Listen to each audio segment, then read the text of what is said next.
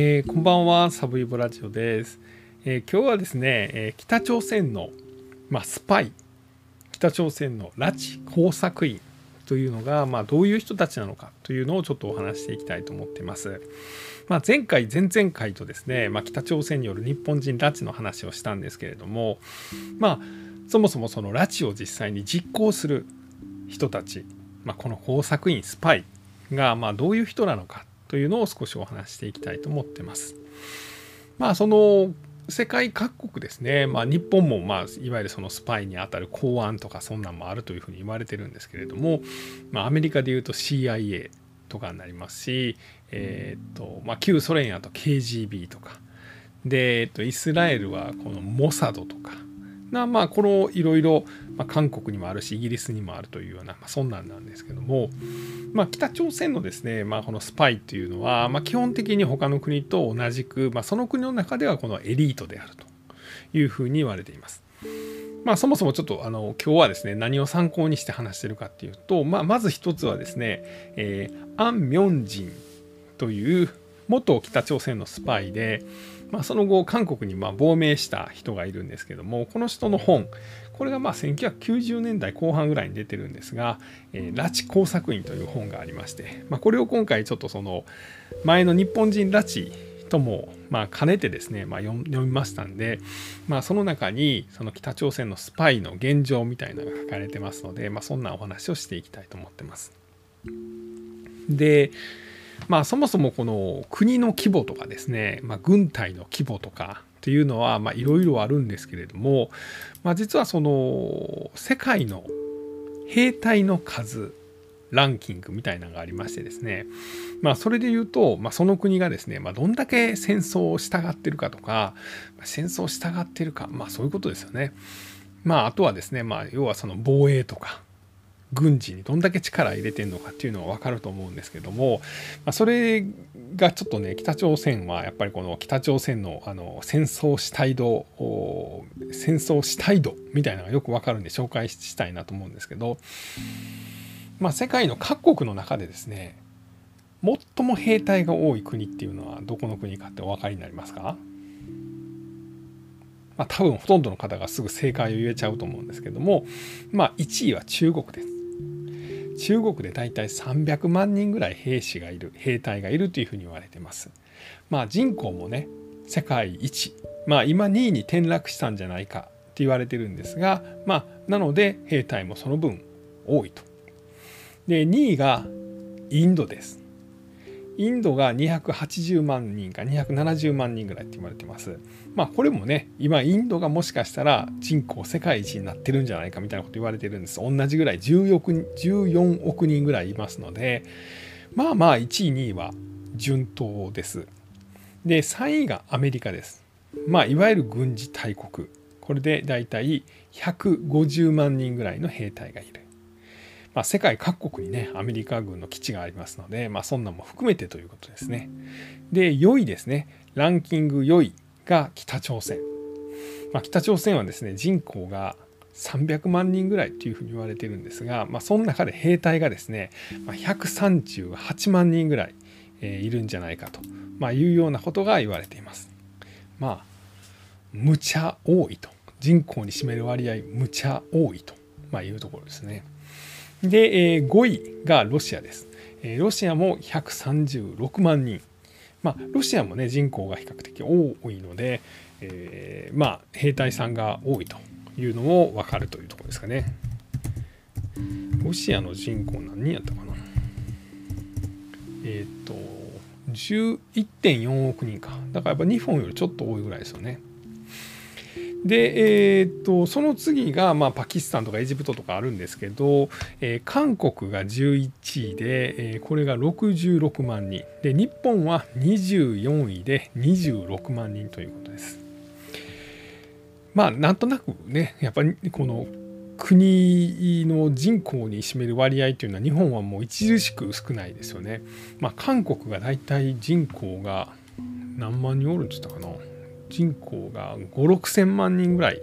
て言ってるのでちょっと乱暴ですけど、まあ、100人に1人ぐらいがま兵隊さんというところですよね。まあ、日本ももし100人に1人ぐらいという割合になってくると、えー、120万人とかぐらいの規模になりますんで、まあ、世界の兵隊多いランキング一気に6位にロシアの次6位に躍り出ると。まあそんなことは日本はならないと思います。まああの岸田さんが、まあ、その防衛費をま倍増ぐらいするというふうに言ってるんですけどまあそれでも50万人には届かないんじゃないかなというのがまあ僕の予想です。まあそれでもね、まあ、人数がぐっとま増えることにはなると思うんですけど、まあ、60万にはならんやろな。行って30万人ぐらいとかそんなとこですかね。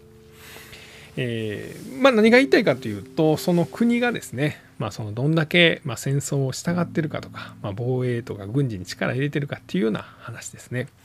まあ、そんな中でですね、ま、北朝鮮は、ま、韓国と、ま長らくあの戦争状態にありました。まあ、ずっと停戦をしてたっていう状態ですよね。まあ、それがトランプ政権の時にですねあのムン・ジェインさんと一緒にですね、まあ、北朝鮮行ってですね、えー、キム・ジョンウンと握手してですね、まあ、戦争終わりみたいなことを言ったんですけれどもまあそれまで長らく戦争がまあしている状態やったので、まあ、韓国にたくさんの工作員スパイを送り込んでたということですね。でどういう人がじゃあスパイに何年というところなんですけどまあなんだろう結構この僕の印象ではこのまあこの半グレとかに近いんかなというふうには思うんです。あのヤクザってあれ誘われて入りますよね。お前組にけえへんか遊びにけえへんかみたいなとこからだんだんあのなるんですけど、まあ、半グレってなんか知らん間に半グレになっていったりするんですよね。なんかそんなに似てるなということを感じます。まあ、具体的に言うとですねあの北朝鮮でスパイになる人らっていうのはやっぱ頭のいい人たちが多いそうです。まあその小学校とか中学校とか一応北朝鮮にもあるんですけれどもそこで頭のいい人たちは、まあ、どんどん選抜されていってですね、まあ、大学に入っていったりするんですよね。で大学で外国語を覚えて外交官になろうとしたりとか、まあ、そういう人たちはたくさんいらっしゃるんです。で韓国でスパイになる人はですね実はそっからね政府が選抜するんです勝手に本人の希望なんてないんですでこれはですねあのアン・ミョンジョンという、まあ、韓国に亡命した北朝鮮のスパイが本の中に書いてるんですけれども、まあ、この人も大学に行ってたんだと。でお父さんがもともと政府の関係の人かなんかで、まあ、それなりに裕福な家やったと。で大学に入って将来外交官になろうとしたと。でするとある日突然あなたは、えーと、次のなんか学校の試験かなんかに、えー、移行あの動移る時にあなたは受験するなと、まあ、いうことを言われたそうなんですね。で、まあ、しばらくするとですね急に連れて行かれるんですある施設に。で今からあなたたちは5ヶ月か6ヶ月の訓練に入りますと。でこの訓練を超えるとえー、あなたたちと、まあ、再び会うことができます。ぜひ頑張ってください。みたいなことをいきなり言われるんですね。で、えー、そこは実は、えー、キム・ジョンイル政治軍事大学という、まあ、北朝鮮のスパイ養成機関でしてでそこに入るとも知らされないんですね。とりあえず半年からあ、まあ、半年ぐらいか6ヶ月ぐらいむちゃくちゃなトレーニングをいきなり積まされると。まあ、主なもので言うとですね、まあ、いきなり、朝の4時から5時ぐらいに起こされてですね、でいきなり20キロぐらいの重り担がされて、で、なんかこう、マラソンしてこいと。で、それ20キロ走ってこいと。で、次は40キロ走ってこいとか。まあ、そういうことをいきなりさせられる。でもちろんそこでですね体調悪くなったりする人もいるんでその人はどんどん脱落していくんですよね。なんかね半分ぐらい半年で脱落していくらしいんですけどもでなんとか半年間そのきついきつい訓練をクリアすると、えー、実は私たちは、えー、キム・ジョンイル政治軍事大学の教官だったと。で君らは見事、えー、その国の試験を突破したと。まあ要は体力とか気力とか健康とかそういうもののテストはクリアしたと。で知力に関してはもともと選抜してる段階で、まあ、大学とかですね、まあ、優秀な高校から引っ張ってきますので、まあ、そこは合格してると。でその中で、まあ体の頑丈さとかですね健康度合いとか、まあ、意識ですよね意志の強さとかをチェックするんですねその地獄のトレーニングで。でそこでようやくあなたたちはこれからスパイになるべく、まあ、訓練を受けてもらうと。でそれでまあいいか？覚悟あるか？みたいなことを言われるんですよね。あるわけないですよね普通ね。ですけど、まあ、そこはもう逆らえないなという、まあ、お国事情でですねでまずそのタイミングで家族のものですよね例えば写真とかそういうものを全て処分させられるそうです。でそれは何かというと、まあ、もう身分を消されてしまうんですね。で、えー、まあなんで身分を消されるか。でそこからですね実はこのアン・ミョンジンさんという、まあ、北朝鮮から韓国に亡命したスパイの人は、えー、その学校に入って訓練を受けてから一切親とはもう会ったことないと、まあ、連絡も取ったことないと、まあ、いうことなんですよね。だから親からしたらアン・ミョンジンさんが生きてるか死んでるかもわからないんですよね。これはまあ今なおそうやと思います。で、韓国に亡命したんですけども、韓国に亡命したみたいなことなんて多分言わないと思います。まあ、もしかして家族が処罰を受けるみたいなことであれば、まあ、言われるかもしれないですけど、まあなので、その家を捨てなきゃいけない。で、なんでそんなことするかっていうと、まあ、結論から先言っちゃうと、もしスパイの活動が見つかった時に、北朝鮮は絶対その人を助けてくれないんですね。まあなんでかというと悪いことするからです。例えば海外に行ってですね違法に武器の取引をしたりとかなんやったら要人を暗殺したりとか拉致したりとか日本人を連れ帰ったりとかで北朝鮮で作った麻薬を売って資金を得たりとかあとは、え北朝鮮が作った偽札を使って資金を得たりとかまあ、そういう違法なことするんで見つかった時にあんた北朝鮮の人やなとで北朝鮮犯こんなことされたら困りますぜあんたんとこのこのあの何々さん捕まえたんやけどって言った時に北朝鮮はいやうちにそんな人いませんと、まあ、言うために身分を消されるんですよね。でそこからそのスパイ養成機関でトレーニングが始まります。でアン・ミョンジンさんというその後韓国に亡命したこの人はですね6年間そこでトレーニングを受けたそうです。でこのトレーニングがもうまさにさらに地獄のトレーニングなんですよね。で何が辛かったかと言ってはったのが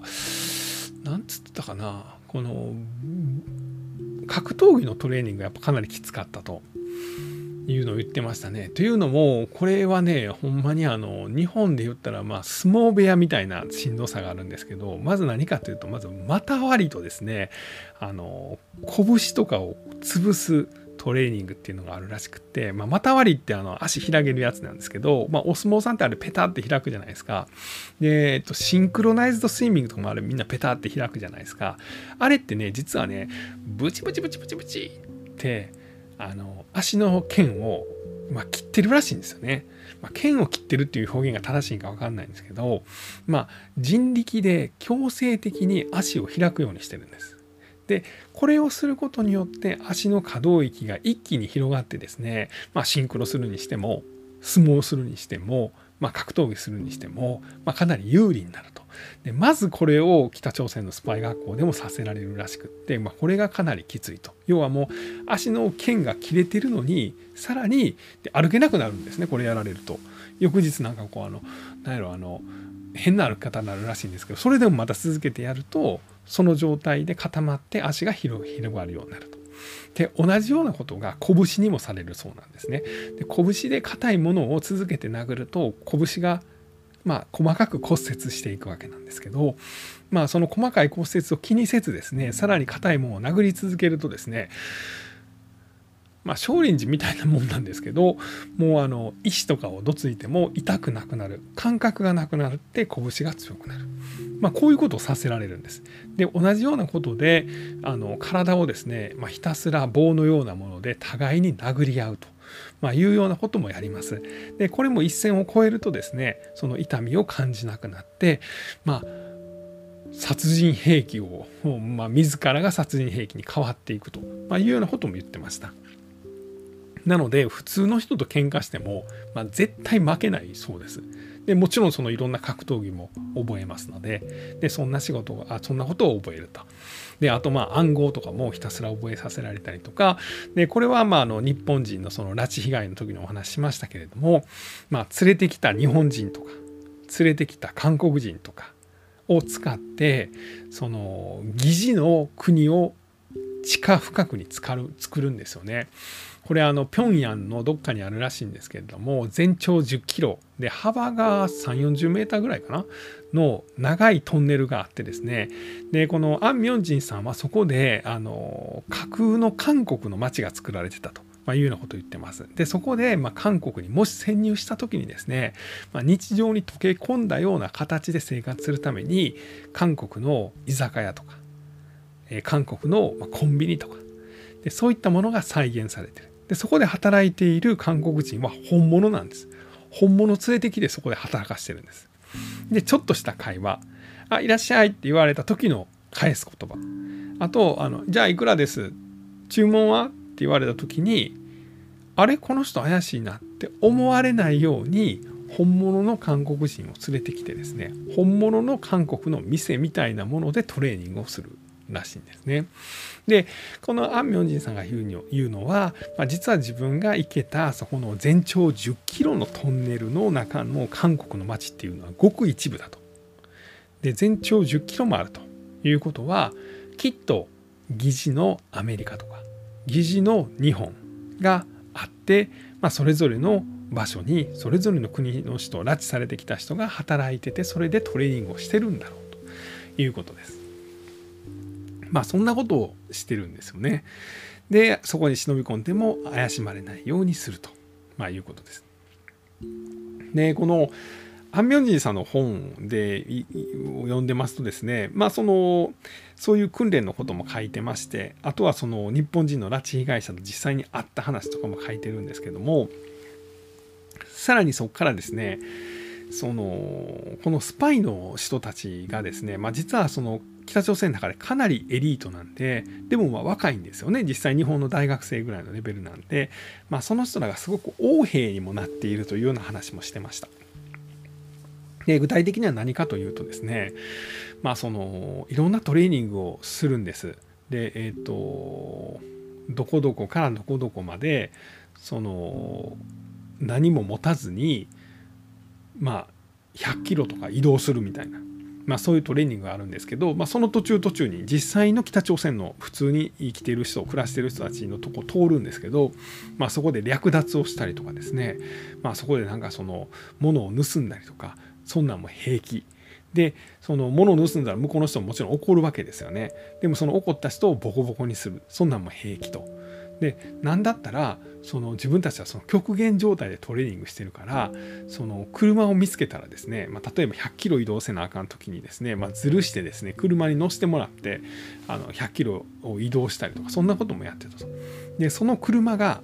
何だったらその北朝鮮の高官ですよね偉い人の車であってももう運転手をボコボコにしてですねで乗せさすと。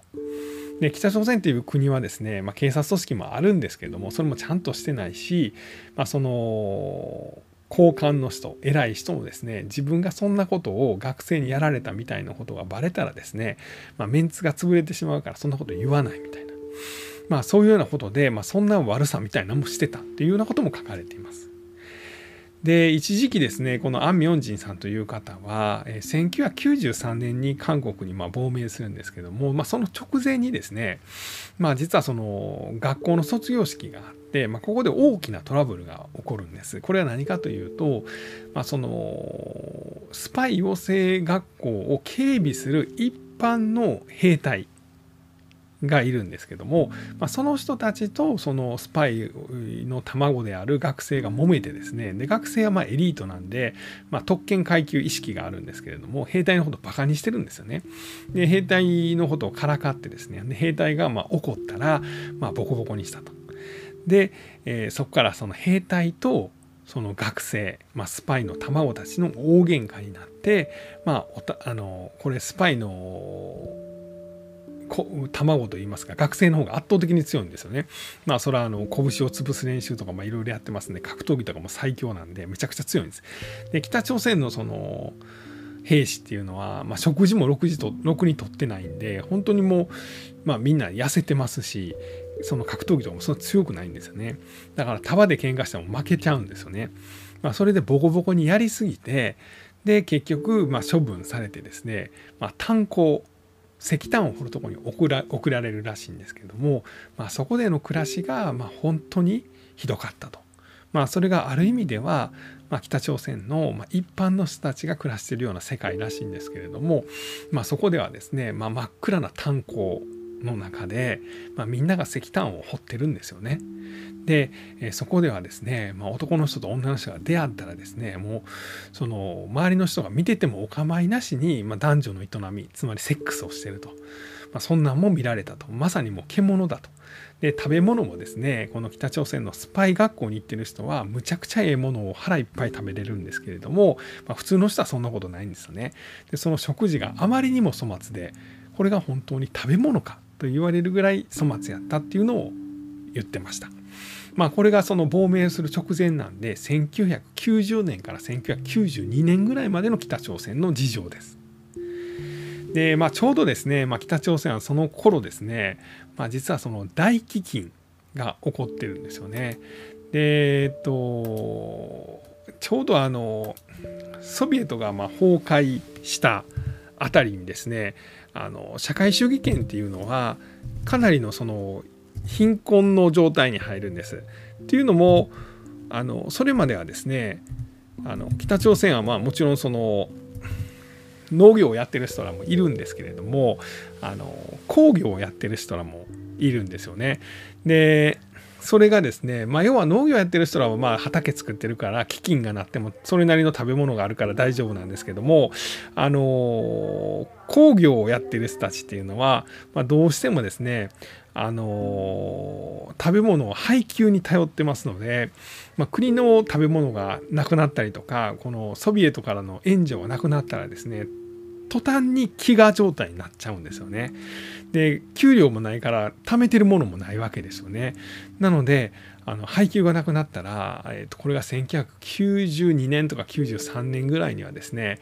まあ、300万人ぐらいの人が亡くなったというふうに言われてます。で規模的に言うとどうでしょうえっと10分の1ぐらいですかね。10人に1人が亡くなったっていうぐらいです。北朝鮮の人口が3000万人ぐらいいるんで300万人って言ったらこう10人に1人ぐらい亡くなったような感じですね。でこれも国全体に押しなべてなんでその工業しかやってない町とかはですね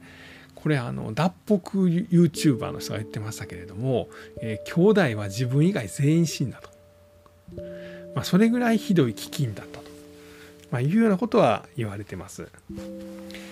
でこのアン・ミョンジンさんはですね、まあ、そんなこんなであの北朝鮮でま暮らしててスパイになろうとしてたんですけども実はそのスパイになる特権階級の人たちはですね、まあ、この家族を捨てて身分を消されるというで地獄のトレーニングをさせられるっていう、まあ、大変なこともあるんですけども同時にですね、まあ、この自分が韓国に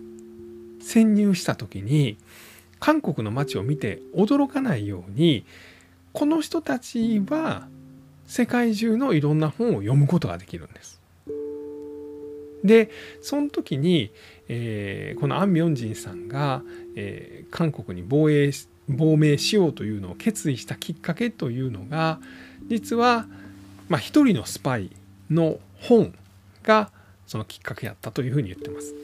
まあ、その人があのキム・ヒョンヒという人です。この人は大韓航空機を爆破した犯人なんですけれども、まあ、その後ですね、まあ、あの韓国に捕まりましてで韓国はこの人を死刑にするやと思ってたんです。まあ、100人ぐらい殺してますからね、まあ、普通死刑にしてもおかしくないんですけど、まあ、韓国は特別恩赦ということで、まあ、この人を、まあ、もう韓国人になると、まあ、その今までやってきたことを悔い改めるのであればあの無罪でいいよとまあ、いうようなことを言われるんです。もともと死刑判決は出たんですけどね。で、まあ、その後本を書くんです。で、この本がですね、まあ、この北朝鮮のこのスパイ学校の図書館に入ったんですね。でみんなこの本を読んだそうです。というのも何かというとこの人はあの北朝鮮の工作員なんでもしかして自分のこと書いてんちゃうと。私は北朝鮮でこんな悪いことしてましたっていう時に自分の名前出てんちゃうと。でそれはもうやばいから先読んどくということなんですけれどもまあ実はこのアン・ミョンジンさんはそれではなく韓国では自分のようにスパイででかつキム・ヒョンヒのように100人ぐらい殺す悪いことしたとしても無罪になるんやと。すげえなと。ええ国やなと。俺も韓国人になりたいなと。まあ思って、まあ、脱北を、まあ、あの決意したと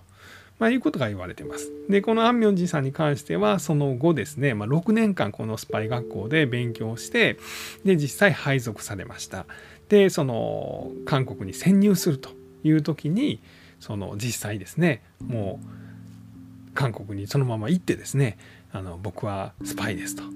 亡命させてくださいと、まあ、いうようなことを、まあ、言ったと。でこの人がその後ですね、まあ、日本人の拉致被害者たちがスパイ養成学校で働いてるというようなことを、まあ、日本側とかにもリークしてですね、まあ、それが日本の中で、まあ、この拉致被害奪還のムーブメントを高める、まあ、きっかけの一つになったと、まあ、いうようなことは言われてます。で、まあ、韓国のスパイが、まあ、やったことっていうのは本当にいっぱい悪いことをやってるんですけれどもね。えっ、ー、とまあ一つが大韓航空機爆破事件ですよね。これはあの1988年のソウルオリンピックを妨害するためにやった。まあ、みたいなことも言われてます。まあ、それ以外にはですね、あのラングーン爆弾テロ事件というのがありまして、これはあの今のミャンマー、当時のビルマに、えー、たまたまですね、その時の韓国のあの大大統領だった、えー、チャン・ドファンという人がですね行く時に、まあ、この人を、まあ、殺そうとして爆弾テロを起こします。実際あの韓国のあの、えー、と外務省、まあ、日本の外務省にあたるところの人がですね、まあ、60人ぐらいこの爆破に巻き込まれてですねうち21人が亡くなったと、まあ、チャンドハン自体はあの大丈夫やったんですけどもあのそれぐらいの人が亡くなったり怪我したりとか、まあ、いうようなことも言われてます。でそれ以外にもですねあの、えー、と大統領をまあ、殺そうとしてですねその演説中にですねこれパク・ヒョンヒですよね、えー、パク・クネのお父さんですよね。が演説中にまあ拳銃でどんどんと撃ってですね。で、まあ、たまたまその近くにいた奥さんが射殺されるという、まあ、そういう事件なんかも起こしてます。まあとにかく韓国に対して、まあ、むちゃくちゃなことを、まあ、やってるわけなんですよね。でまあ今でもねドーンドーンドーンとなんかミサイル撃ちまくったりしてますし、まあ、そんなことを今でも続けてるということです。で、えー、この、まあ、なんでそんなことすんねんという話なんですよね。やっぱりこの辺りがやっぱ日本で暮らしてるとなんでそんなことすんのとアホちゃうというふうに思うんですよね。そんな普通に仕事してみんなで楽しく暮らしてやりゃええやんと。せやのに国民が300万人餓死したりとかまあわざわざ日本人のなんか子供とか嫌がる人を連れてきてでなんかスパイにして何がしたいのと、まあ、いうことなんですけどまあ一言で言うと、まあ、あの共産主義という国のシステムがやっぱりこの独裁政権というのを作りやすくってその独裁政権ができると、まあ、国まあそこの人口が3,000万人いるのか日本のように1億2,000万人いるのかにかかわらずですね、まあ、その人たち全てはですねその国のトップのためにまあ振り回されて、えー、まあ簡単に言ったら、ま、奴隷のような扱いを受けてしまいやすいと。いうのがこの共産主義っていうシステムの問題点なんかなと僕はなんとなくちょっと思っちゃいます。まあちょっとね乱暴な意見なんですけどもやっぱこの共産主義っていうのはその主義としてはねとってもまあなそのなんか昔はこの認められたものでその期待されたものなんですよね1960年代とか70年代ぐらい、えー、ソビエトができたが1910何年かで崩壊するのが91年ですけれどもまあその労働者はみんな平等でまあ世の中の価値というのは、まあ、労働が価値なんだと。で労働者は全て平等の価値なんだと。だから人々はまあ等しく労働をすることによってみんなが等しく幸せになれるんだと。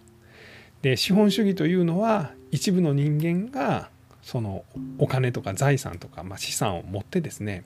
まあ、その資産によって人々を奴隷のように扱ってしまう。だから誰一人幸せになれない。その限られた資本家のみが幸せになってしまうんだ。この資本主義がダメだから平等社会を実現するためには共産主義であるべきなんだと。まあ、いうことによってですね、まあ、一時期世界にはですね、まあ、100近いような共産主義国ができましたけれども、まあ、今は5つが残ってるだけ。中国とベトナムと北朝鮮とキューバとラオスかな。でそのうちの中国ももう独裁国家っぽい感じですし、まあ、北朝鮮は完全独裁国家。まあベトナムとかはねまあ、ラオスとか、まあ、その辺りはちょっとどんなんなのかあんまり知らないです。まあ、ベトナムなんかはもう、あの、えーと、主義的にはま社会主義ですけど、まあ、かなりその貨幣経済資本主義を取り入れてますんで、えー、なのでまあまああのもうこれからはいろんなものがその資本主義に移行していくみたいな、まあ、そんなことも言われてますよね。で結局その共産主義っていうのは何があかんかっていうとまあそのみんな平等やって言ってるんですけど、まあ、2つあかん点があって1つがですね、まあ、その指導部、まあ、中国で言うとあの全人代とかに出てるあの何でしたっけあのトップ神セブンみたいな人たちですよね。であの人らがまあその国の動きを牛耳ってしまうと。えー、なのでそのその人たちがですねまあその、なんだろうその自分の失敗を認めたくないからとか自分が失脚したら殺されてしまうから怖いからとか、まあ、そういったその人たちの都合でその中国やったら14億人がまあこう間違った方向に進められてしまうと。で北朝鮮なんかまさにそうですよねこのキム王朝と言われているところなんでまああの人らのために他はみんな平等ですけどまあ等しく奴隷みたいな、まあ、状況になってしまっているということですね。で日本と北朝鮮の関係なんかで言われて最近ちょっとニュースになっているところで言うとあの北朝鮮基幹事業裁判っていうのがありましてですねこれはあのこれが1955年ぐらいから、まあ、在日韓国人とか在日朝鮮人とかあとまあ日本人でもですねその奥さんとかが、まあ、北朝鮮は地上の楽園だから日本で暮らしててもしんどいでしょと。北朝鮮に来ませんかと。いうことでこれ9万人ぐらいの日本に住んでいる在日韓国人とか朝鮮人とか、まあ、日本人妻が、まあ、北朝鮮に渡っていったんですよね。で、まあ、それが詐欺やんけと。いうことを、まあ、この訴えた人たちがいましてですねこれがですね在日朝鮮人の原告の方5人がいらっしゃるんですけどこれも嘘やと、まあ、いうようなことを、まあ、実は裁判で訴えた裁判の判決がこれ去年あったのかな？でそれがまあ最高裁まで争われましてですね、まあ、最終的にはま退けられたんです。これがどういう訴えかっていうと、まあ、この北朝鮮基幹事業北朝鮮は夢の国だと言ってですね、まあ、日本に住んでたま韓国人とか朝鮮人の人とか北朝鮮の人とか日本人の妻とかをですね北朝鮮にま10万人とか9万人ぐらい送り込んだのが、ま詐欺だと。まあ、いうことでその賠償金として5億円を北朝鮮政府に求めるという裁判を起こしました。でこれは実はですね、まあ、退けられたんですよね。なんですけどその裁判の中でですね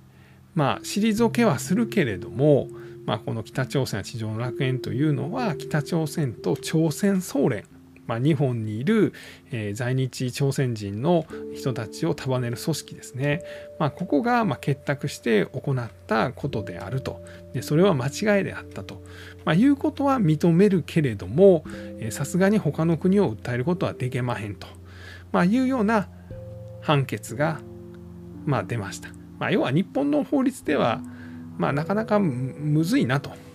ま、いうようなことをいう判決では判決ではあったんですけれども、まあ、それでもその帰還事業の責任は朝鮮総連と北朝鮮にはまああると、まあ、いうこと自体はまあ認められたんじゃなかったかな、まあ、そんな裁判がありました。まあ、みたいなところですよね。で、この日本人妻の人たちも本当に苦労してですね、で、この日本人妻が帰ってくるっていう時期もありましたよね。で、この人らも、まあもう、要はその自分の夫と一緒に北朝鮮に渡ってですね、まあ、そこで超極貧状態で暮らしていくわけですよね。で、自分の子供たちが餓死するような状態。で、自分たちは帰りたいんだけど、もうそっちに、その家族もできてしまってる北朝鮮にも家族ができてしまってるのでまあそれがその見捨てることができない自分がもし日本に残ってしまうとその人たちがどんなひどい目に遭うかもしれないっていうので、まあ、北朝鮮に残らざるを得ないで日本に来る時はなんか毛皮のコートみたいなのを着せられて、えー、北朝鮮最高みたいなことを言って帰っていったっていうまあなかなか大変な話なんだなというところです。まあ、ここ3回はですね、ちょっとあの事件とあんまり関係のない北朝鮮の話をちょっと熱くしてしまいましたが、えー、この北朝鮮シリーズはここまででございます。まあ、次回からはまたちょっとあの事件の話になっていければと思っています。えー、今日も最後まで聞いていただきましてありがとうございました。